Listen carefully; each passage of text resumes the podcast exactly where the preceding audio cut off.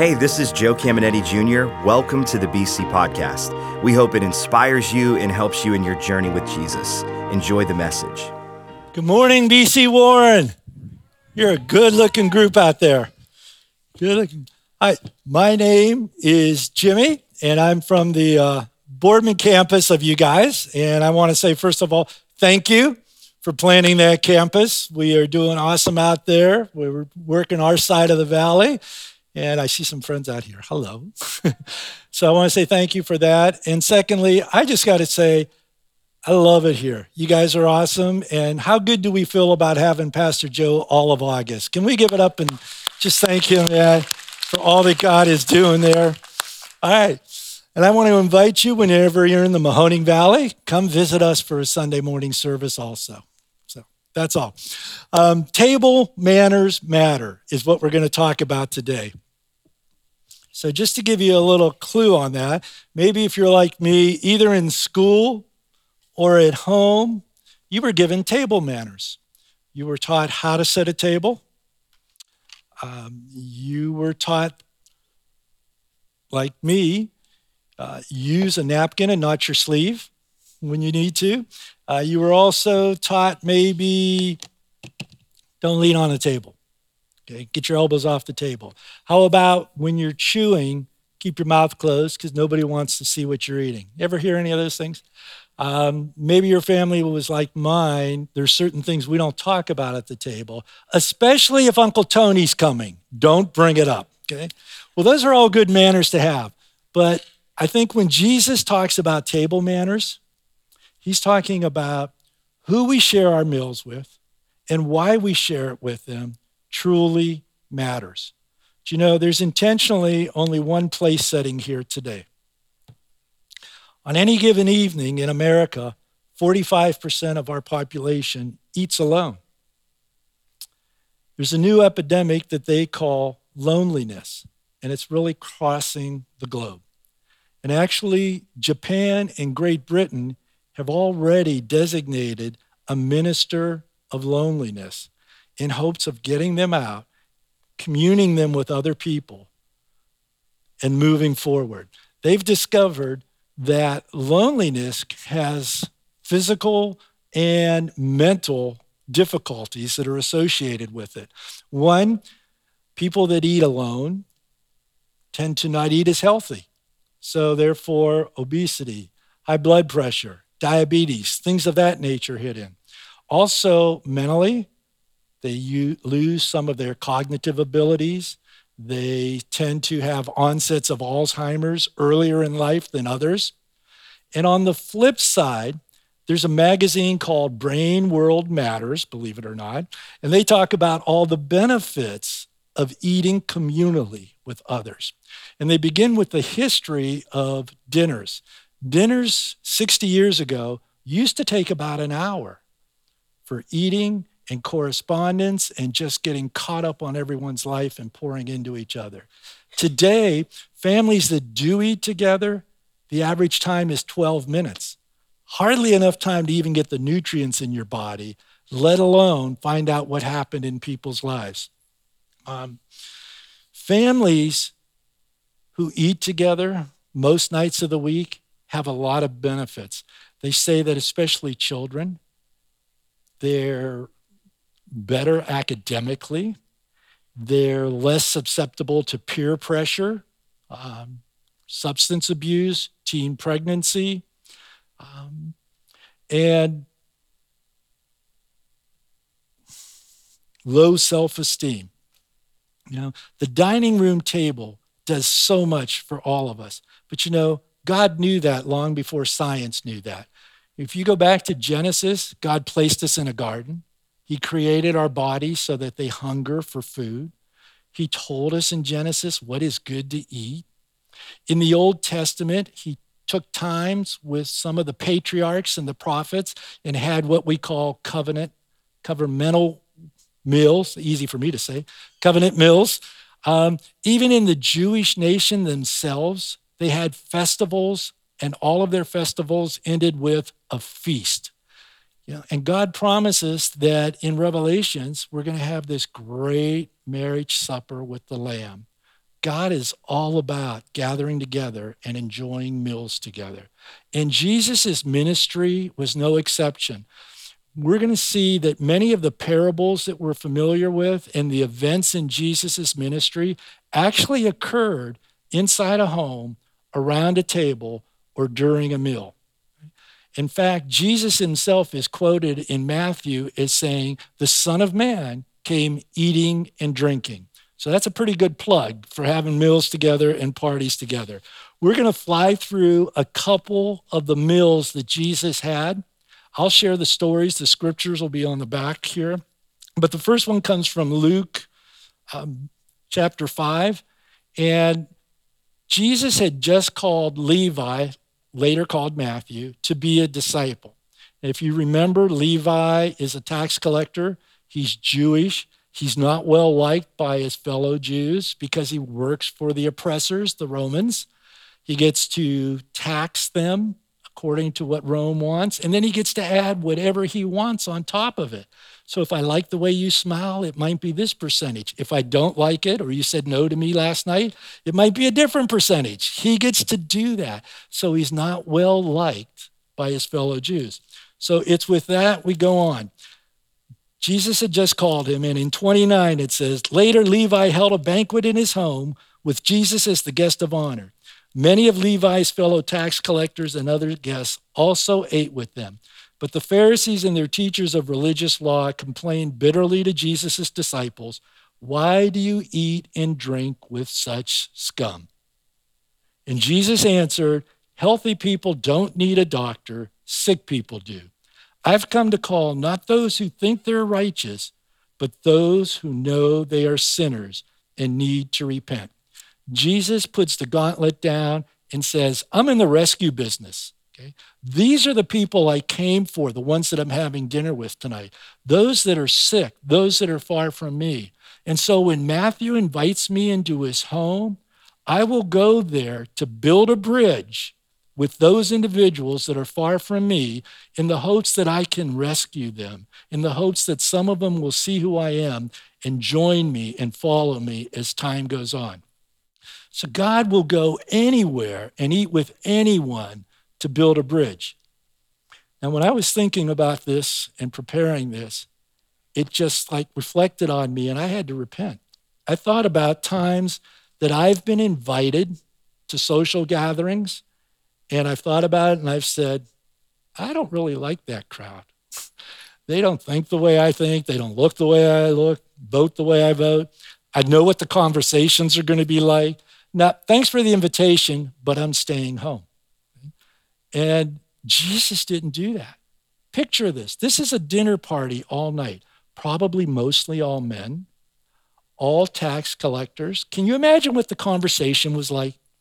Can you imagine the jokes, the off color jokes, the questioning, the sarcasm? All this was going on. But yet Jesus willingly put himself in there to build a bridge for the hope of rescuing. And I had to think those times that I've been invited, were there bridges that God wanted me to build with some of my coworkers, neighbors, anybody else that might have invited me in that I passed on out of selfishness? And then I felt really bad because I thought about the times we're holding a party at our house. And my wife would say, How about if we invite so and so? And I'd go, No. there is no way I want to talk to him tonight. Okay? That's not. But again, God just dawned on me. I made a decision where he wanted to build a bridge. Who knows what would have happened of that? And Jesus will walk into any room, share a meal with anyone to build bridges. And us as his disciples, learner followers, are called to do the same. That's the first example of Jesus sharing a meal with someone. The second comes from in Mark and it's out in chapter 8. They're in the wilderness. He'd been teaching for three days. He's tired. He's done. He said all he wants to say. He's hungry and he's ready to call it quits. And so here's what it says Another large crowd gathered and they had nothing to eat. Jesus called his disciples and said, I have compassion for these people. They have been with me three days and have nothing to eat. And so he asked his disciples, What do we have? And they have seven loaves and a few fish. And like he's done before, he sits the crowd down, he breaks it, he blesses it, it multiplies, and he feeds the crowd. Why did he do it? It said, I have compassion on people. Compassion is different than feeling sorry for someone, okay? Or saying, I'll pray for you, or having empathy. Compassion is a verb that means I move to action. If you're hungry, I'm going to share what I have, or I'm going to go hungry with you. If you're hurting, I'm going to listen to what you have to say because I, my compassion is going to make me walk through that situation with you. And so Jesus was done after three days, but out of compassion, he created another miracle and fed the 4,000. And it concludes by saying this in verse 8 They ate as much as they wanted Afterwards, the disciples picked up seven large baskets of leftover food. There were about 4,000 people in the crowd that day, and Jesus sent them home after they had eaten. So he didn't do anything else. His compassion just caused him to feed people. He was hungry, he figured they were. And you know, God wants to use our kitchen tables and meals to show compassion on a lot of people around us. Jesus, at that outing, he fed them spiritually and then he fed them physically. And you know, how many people do we know that we pray for, or maybe we have empathy or feel sorry for? But compassion says we invite them over. Maybe they're a widow, maybe recently divorced, or there's a bad relationship problem, or unemployment just hit them. In addition to having empathy and praying, Let's use compassion and open our homes and invite them over and have a meal with them. Nothing says love like sitting across the table with somebody who prepared a meal and sharing it with them. It breaks down barriers and it sets the stage for anything that God wants to do. We don't eat with people we don't like.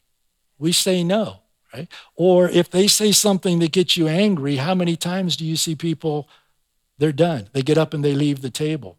So when we invite someone into our home to share a meal with them, it's an expression of love and acceptance of them into your life. So that's God used it to build a bridge. God created a meal because he had compassion for people.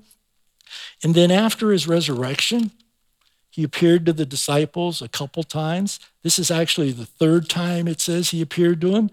And it's like this he's on this John and Peter and some of the disciples are fishing on the Sea of Galilee. And we'll pick up here. It says, Later, start on verse 4. At dawn, Jesus was standing on the beach, but the disciples couldn't see who he was. He called out, Fellas, have you caught any fish? And no, they replied. He says, Throw out your net on the right hand side of the boat and you'll catch some. This is the second time he's working this miracle.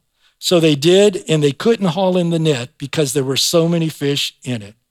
Then the disciple Jesus loved said to Peter, It's the Lord. And when Peter heard it was the Lord, he put on his robe, jumped in the water, and headed for shore. And the others stayed with the boat and pulled, pulled the loaded net to the shore, for there were only about a hundred yards. And when they got there, they found breakfast waiting for them fish cooking over a charcoal fire and some bread. Why is Jesus cooking a meal for the disciples? Here's the answer. After breakfast, Jesus asked Simon Peter, Simon, son of John, do you love me more than these? Yes, Lord, Peter replied. You know I love you. Let's go back to that. Peter denied Jesus three times, and we're going to hear Jesus ask him three times, If you love me.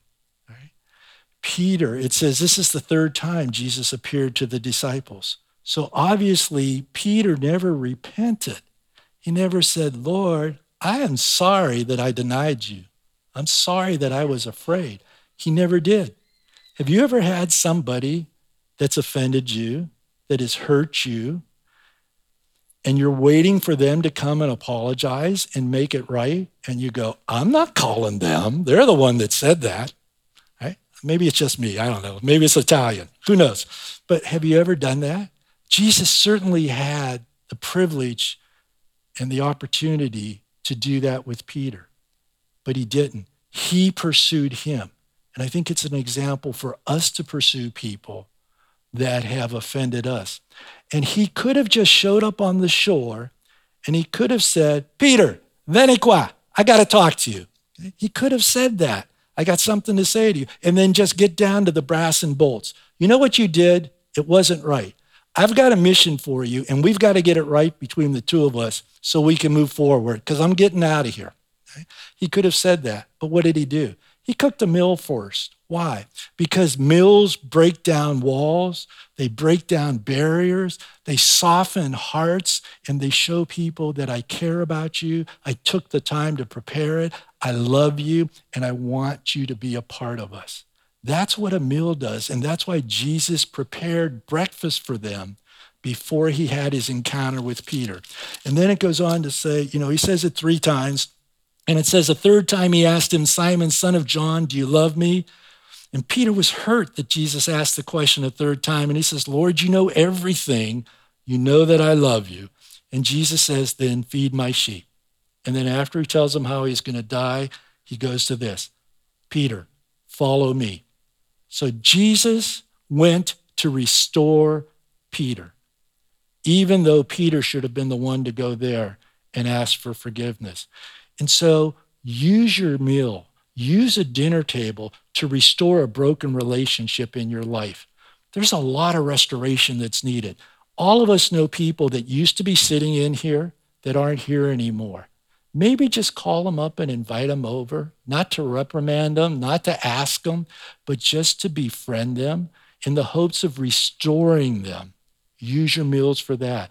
Maybe someone has offended you and you're waiting for them to reach out to you. Don't. Now is the time. Prepare a meal, invite them over, start the relationship in hopes of restoring that relationship. And sometimes, even, you know, maybe if you live in a neighborhood like I live in and you try to restore neighbors, when we first moved in, I met neighbor A and he told me everything wrong about neighbor C. And then a couple days later, I met neighbor C, who told me everything wrong about neighbor A. I don't know why they talk to me. It's because I got big ears and they know I'll listen. Who knows? So here's what we did we had a barbecue and we invited A and C over, and we never brought up the issues. But you know what? They got to talking, and it wasn't a couple weeks later. They were working in each other's yards together. You see, that's what food does. That's what meals do when you invite someone in and you take the time to prepare a meal. It breaks down barriers and it shows an expression of love. That's why Jesus loved mealtime. And he would go so many places. You read all the time about the meals with Mary and Martha. He invites himself into Zacchaeus' house. The Pharisees were always inviting him in, trying to trick him, and he would go. One time it says in Luke where he's in a in a Pharisee's house and he's watching everybody come up and they're trying to get to the top seat, closest to the host. And he goes, You really shouldn't do that because if somebody of greater stature comes in, they're going to ask you to leave and you're going to end up at the bottom. And then he speaks on humility and he goes to the host and he says, This is really nice. This is a good spread. Everything you've done, all the people you've invited, except everybody here at your party, they can throw a party and invite you back. He goes, It would be better if you invited some people who never have the ability to pay you back and let my God, my Father in heaven, reward you when you get there. And so sometimes when we throw parties, we invite all our friends, but we need to be on the lookout for those that are lonely, this epidemic we talked about. We need to be on the lookout for who God puts in front of us and invite them into our circle. The meal will do wonders. And then the best meal of all is the one Jesus did the night before he died. We call it the Last Supper, and it comes from John chapter 13.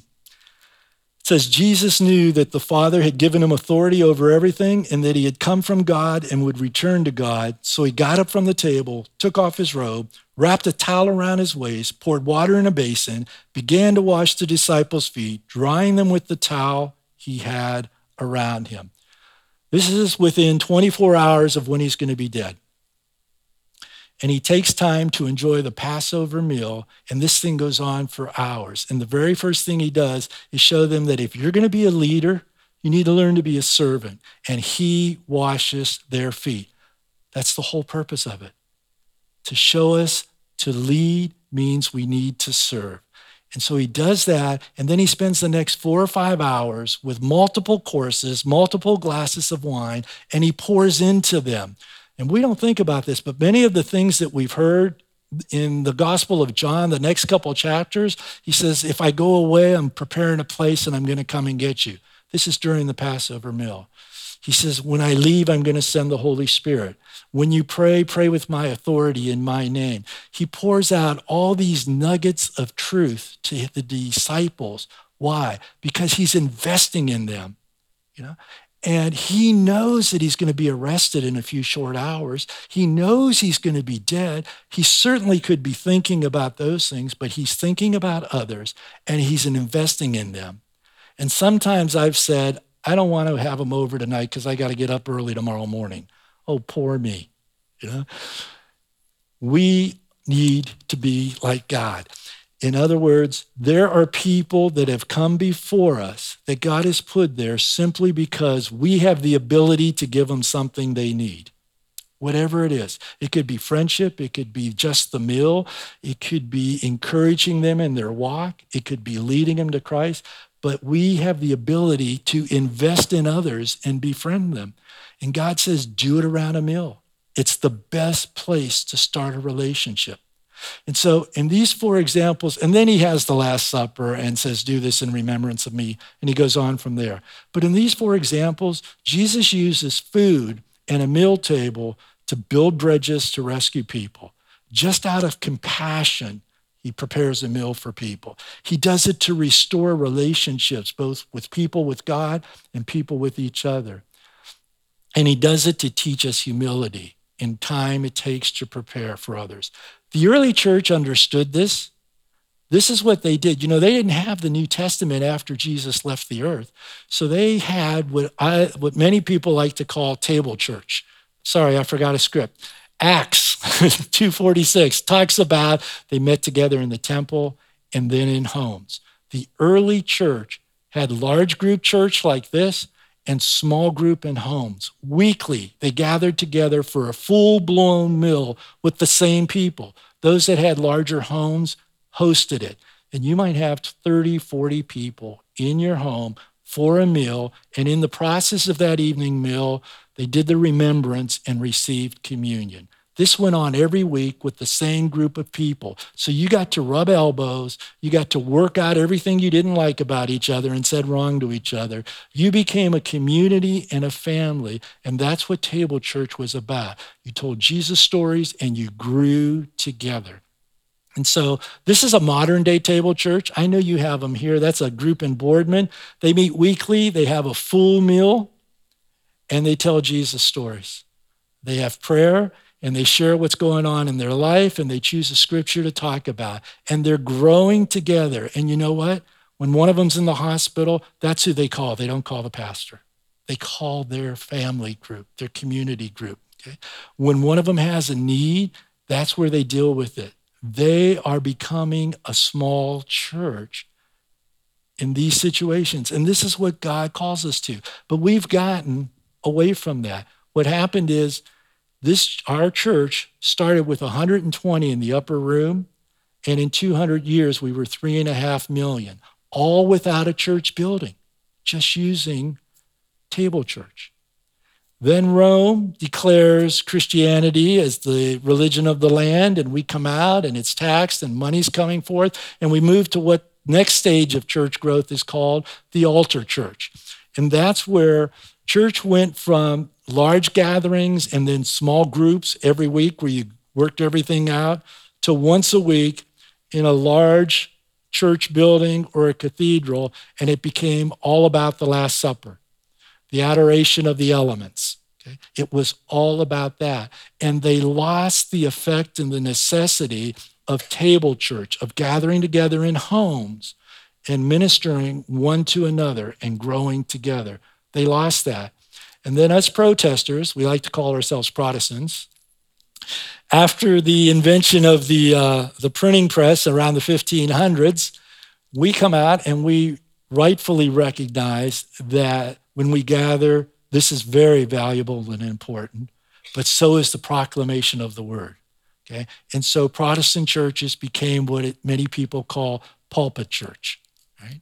And that is where it was all about proclaiming and learning and memorizing the Word of God. And you would have small buildings with two or 300 people in them. And they knew that we needed to gather together in small groups. So they would have, if anybody ever went to these, fellowship meals, okay, in the fellowship hall. But those were sporadic. Thank heavens for those. I mean, was 4th of July great? Was anybody here? Did you have fun 4th of July? No?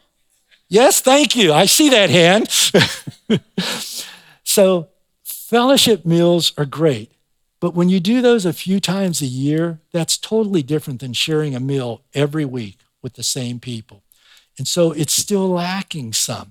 And now we've come to the last century that we're in, and we've moved into a stage where we can build facilities like this, and it's called theater church because we can do anything that a theater does.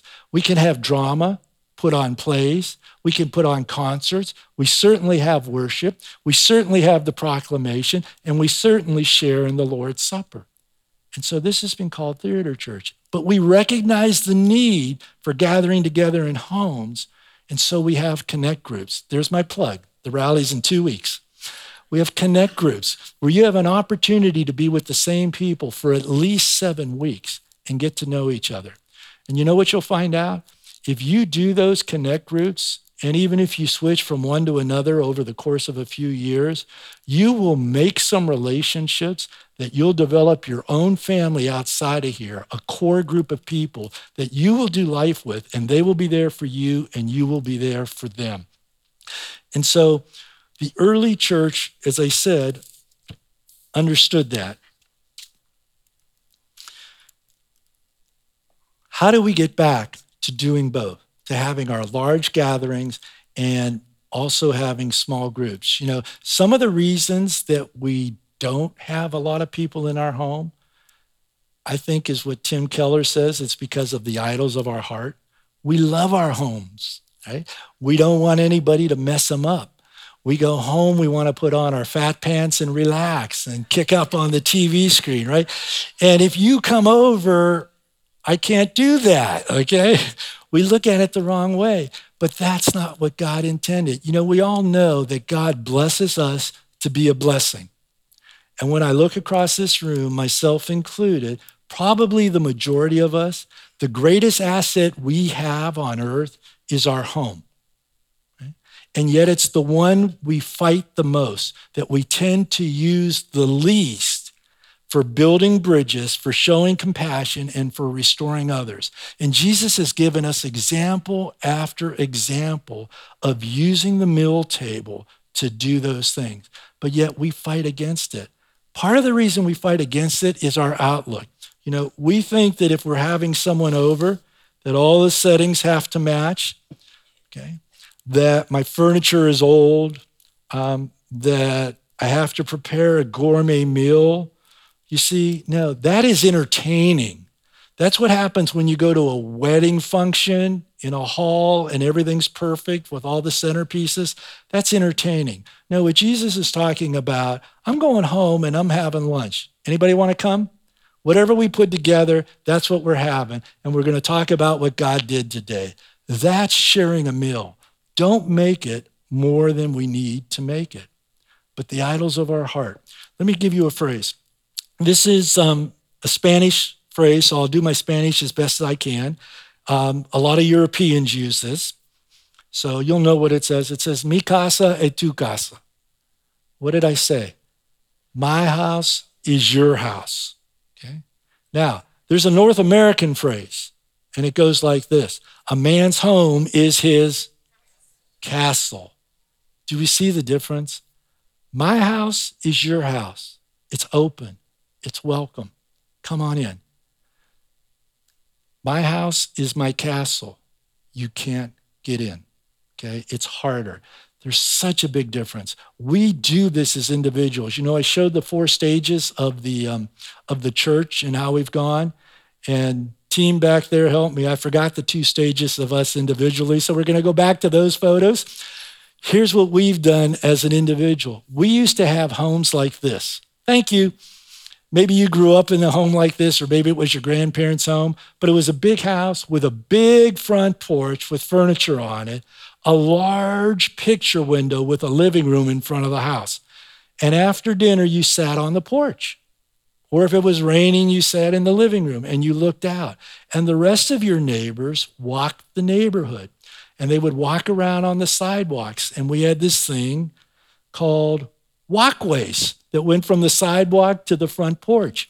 And you were expected, if you were walking around your block and you saw their neighbor, your neighbor on the porch, to walk up on the porch and have a beverage with them or a conversation or a dessert. It was the thing to do. Neighborhoods were communities. We've all heard that before. You know, I can, I delivered papers this was back before the internet for some of you. We actually had newspapers. And I can drive down, this was 50 years ago, I can drive down the streets I grew up on where I delivered papers until today. And I can still tell you the name of every person who lived in every home. And I can even tell you something unique about them, either in their home or their personality. Why? Because neighbors were a community. And God's calling us to use the mills to be a community also. Um, what have we done? We've moved from that to this is what our homes look like now. We've moved from a front porch with a living room to having a large family room in the back of our home with sliding doors onto a deck with a gas grill or a full kitchen with an umbrella, with sofas and a table, sometimes a hot tub, maybe even a pool, definitely most of the time a fence. And you're not getting into my backyard, into my house, into my life unless I go open the gate. Man, have we moved away from what God's called us to do? It's so different. And so, how do we get back to that? You know, those of us that have decks like that, and I have one similar to that, so I'm not opposed to them, but those of us, we'll go around and we'll invite people to church, and many times they won't come.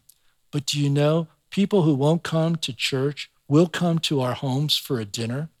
Let me tell you a story about a woman. She's the autobiographer of this book. It's called The Gospel Comes with a House Key, written by Rosario Butterfield. I want to tell you, do not read this book unless you're opening to God piercing your heart and changing your lifestyle.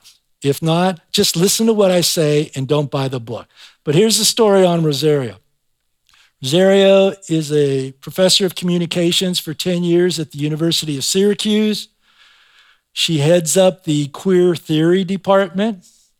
She's involved with legislation for equal rights for gays and lesbians. She's an active speaker at gay pride parades, and she dislikes Christians. And she'll tell you it's because of the things we say, things we do, and the way we act when she's exercising her free speech. And so Promise Keepers was in town, and something set her off, and she wrote a letter to the editor tearing us apart. One Christian sent her a letter and said, You know, a lot of what you said is right, but that's not my Jesus. Would you come over and have dinner with us at our home? And she agreed to, for the sole purpose in her mind of going to get more ammunition for the book that she was writing against Christianity. But here's what happened it started with one meal, and then she came back a week later for another meal. And that went on a few times. And then this family had community groups in their home with Bible studies. And she started coming to those groups. And in the course of two years, she made a commitment to Jesus Christ. And she'll tell you, and now she's married, her husband's a pastor, and they live this. Their gospel comes with a house key. They live with an open house and have people at their meals. But she'll tell you this when he invited them in, she said, You know what I understand? The greatest sin is separation from God. It's not being a lesbian or anything else. It's separation from God. And that's what they spoke to me about. And it wasn't until, it was only about Jesus. And it wasn't until I made a commitment to Jesus that Jesus started working on my lifestyle. And I made that change. And they walked with me through that. But they didn't look for an open opportunity to condemn me. They just wanted to share Jesus. And so Rosario has a powerful story about how she works in neighborhoods and where she lives and the people that are in her home. But it's proof that people that you invite to church that may never come here will come to your home. And it's also proof that, you know, as an individual, chances are most of us will never change the world. But as an individual, we can change individuals. And all that happens, one of the tools, one of the many tools that God gives us to do that with is our tables. So, where does that leave us? Psalm 68 6 says, God places the lonelies in families. Okay. So, I'm going to tell you about my level of faith. Before I stepped up here, and as I prepared, and as I prayed, I asked God to do one thing that you would remember when you leave here today. I asked God that when I talked about going places where we're not comfortable to build a bridge to rescue people, when I talked about having compassion on people that are hurting and inviting them into my home, even though it's not comfortable, when I talked about restoration, whether it's two people to each other, someone to me, or someone to God, or when I talked about pouring time, my valuable time that I don't want to give up, into somebody else to invest in them, that you would see somebody in your mind. I ask God that you would think of somebody, someone's name, or have someone's picture, someone's face in your mind over one of those events. And so I mentioned earlier, I believe, that we're disciples, learner followers. I love what an another pastor calls us. He calls us apprentices. We're learning to do the trade that Jesus did. You know, we understand this in the trades. If you're in the plumbing business, there's a master plumber and he trains the apprentice. And the master plumber does it, and then he tells the apprentice, now you go try and do that. That is what God is teaching us to do. You know, it does no good to be hearers of the word if we're not doers of the word. And so here's what I've asked the host team for communion this week. When we leave, you're going to receive the elements to take home with you. Okay? I'm going to ask you to put them on your kitchen table or wherever you eat. And over the course of the week, as you look at that, I want you to think of the person that came to your mind, that I know God put in your mind, the face or the name, today, and have the faith and the courage to reach out to them and have a meal with them and share with us what the end result is. That's what Jesus means. That's one of the things he means when he says, Do this in remembrance of me. He's talking about everything that he did, which is sharing meals with people that aren't like him or that have hurt him. And so that's our challenge for tonight. That's what I'm asking you to leave with and accept accept the, will you accept the challenge is the question as apprentices to do what God has done. Let's pray. Father, thank you so much for your love. Thank you for showing us and reminding us that everything you've given us is a gift from you. It's we've been blessed to be a blessing, and that includes the largest thing you've given most of us, which is our homes. So help us to recognize that you want us to use those to build bridges and show compassion and restore people and invest in people. And Lord, I ask for the faith and the strength to reach out to somebody that's hurt me, that I'm waiting for them to respond, just like Jesus was waiting for Peter. But allow me to prepare a meal and invite them over this week. Thank you, Lord. Thank you for what you're going to do during that conversation, regardless of what we say to each other.